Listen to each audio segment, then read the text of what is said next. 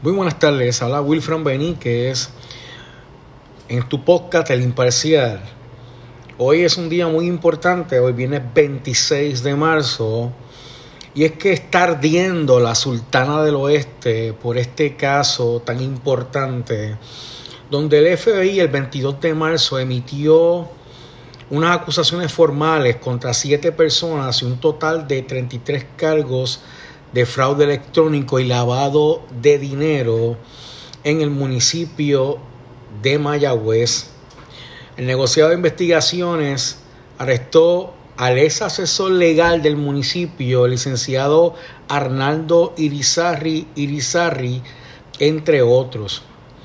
Eh, es importante recalcar que el municipio de Mayagüez, en el día de ayer, en, en W P R A novecientos noventa, una emisora regional del municipio de Mayagüez, el alcalde, después de setenta y dos horas, emite expresiones cómodas sobre este suceso. ¿Y a qué nos referimos con esto? Este licenciado Hernando Elizarri, entre esos y esos arrestados, todos están vinculados al alcalde de una manera cercana. ¿Por qué el alcalde tiene que dar explicaciones? Aunque el F B I ha indicado de que no es tarjeta de investigación, el alcalde es el presidente de lo que hoy ellos llaman Medics. ¿Y qué está pasando con esto? En el día de ayer indicó de que él era un alcalde honesto y que Mayagüez jamás tendría un alcalde más honesto que él, y que él no iba a dar otro tipo de declaraciones de una manera cómoda, cuando sabemos que esto es un escándalo muy fuerte que involucra activos del pueblo de Mayagüez, entre ellos el Palacio de Recreación y Deportes y otras facilidades, porque aquí el traqueteo es de nueve millones de dólares. Y sabe una cosa, eh, el licenciado Arnaldo Irizarry se expone a una pena máxima de veinte años y una multa de doscientos cincuenta mil dólares por cargos de fraude electrónico, conspiración para cometer fraude y lavado de dinero.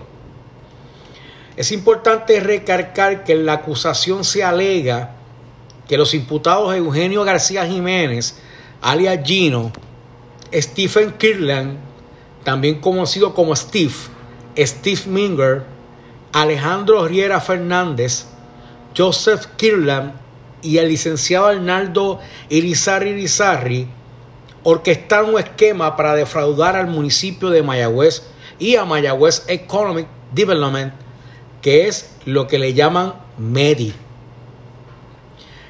a representar falsamente lo que la totalidad de nueve millones en capital perteneciente a Mayagüez. Se le confía a MEDI para inversión de hecho, se invirtió y arrojó una tasa de rendimiento significativa. ¿Y qué es MEDI? MEDI es una corporación pública nacional con fines de lucro creada con el propósito de promover el desarrollo económico de la ciudad de Hostos, la Sultana del Oeste, y la región occidental de Puerto Rico. Genera empleos, apoya proyectos de infraestructura y mejorar la calidad de vida de los ciudadanos. Los acusados transfirieron, distribuyeron y gastaron de manera inconsistente el dinero de MEDI, y eso tiene que el alcalde responder por ese esquema. Es importante que el jefe del ayuntamiento mayagüezano está muy cómodo, no da impresiones. Y ayer, obviamente, en este tipo de lenguaje, de jerga de los políticos, cuando saben que algo anda mal, tienden a recurrir a lo que se le dice en el campo de Isabela, el ay bendito. Y sus expresiones como no confíen en nadie. Los alcaldes no deben de confiar ni en las personas más cercanas porque le pueden estar haciendo este tipo de truco. es algo que se aleja de la realidad y el alcalde tiene que dar explicaciones. El alcalde de Mayagüez lleva veintiocho años en el municipio, fue representante de la Cámara y obviamente este escándalo no es de ahora, este escándalo se viene trabajando desde el dos mil doce porque este dinero fue específicamente dado por el licenciado exgobernador Luis Fortuño y la que hoy es comisionada residente Jennifer González para la construcción de lo que era la sala de trauma del Centro Médico de Mayagüez. Esa sala de trauma no se ha construido y hoy explota este esquema que el martes el F B I a tempranas horas de la mañana fue a tocar la puerta de la ciudad de Mangó, de las Aguas Puras, de la ciudad de la Virgen de la Candelaria y obviamente la ciudad del presidente de MEDI, alcalde José Guillermo Rodríguez. Este patrón de corrupción tiene que ser investigado y no se le puede pasar la mano de seda.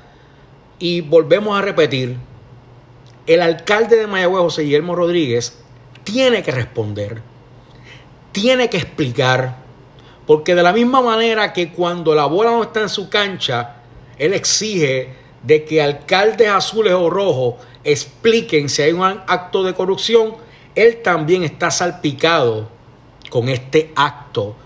Y es muy extraño por varias razones y analicen conmigo. Uno, el F B I dio unas expresiones indicando de que Rodríguez Eh, fue víctima de este fraude. Pues automáticamente, si usted no tiene nada que esconder, hubiera hecho una conferencia de prensa a los medios, dándole las gracias al F B I por la investigación y también indicando de que él no es la carta eh, y también explicando cuáles fueron los delitos que cometieron estas personas, el cual él ha dicho que uno de ellos es un excelente abogado y que le dio mucho a Mayagüez.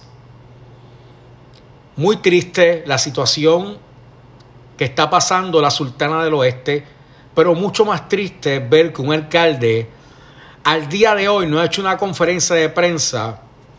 Solamente ayer, como dije, a la colega emisora W P R A novecientos noventa A M le da expresiones y a las afueras estaba esperándolo un grupo de colegas periodistas, el cual él se mostró Eh, un poco mal comportado con la prensa que está haciendo su trabajo de cuestionar y de dónde están yendo estos fondos públicos, porque alcaldes, alcaldesas, legisladores, gobernador, empleados públicos tienen que explicar a la prensa porque el dinero le pertenece al pueblo de Puerto Rico. Tenemos que estar bien pendientes a los próximos días a ver lo que el alcalde de la ciudad de Mayagüez tiene que decir. Tiene que explicar. Para El Imparcial, Wilfran Beníquez, que pasen buenas tardes.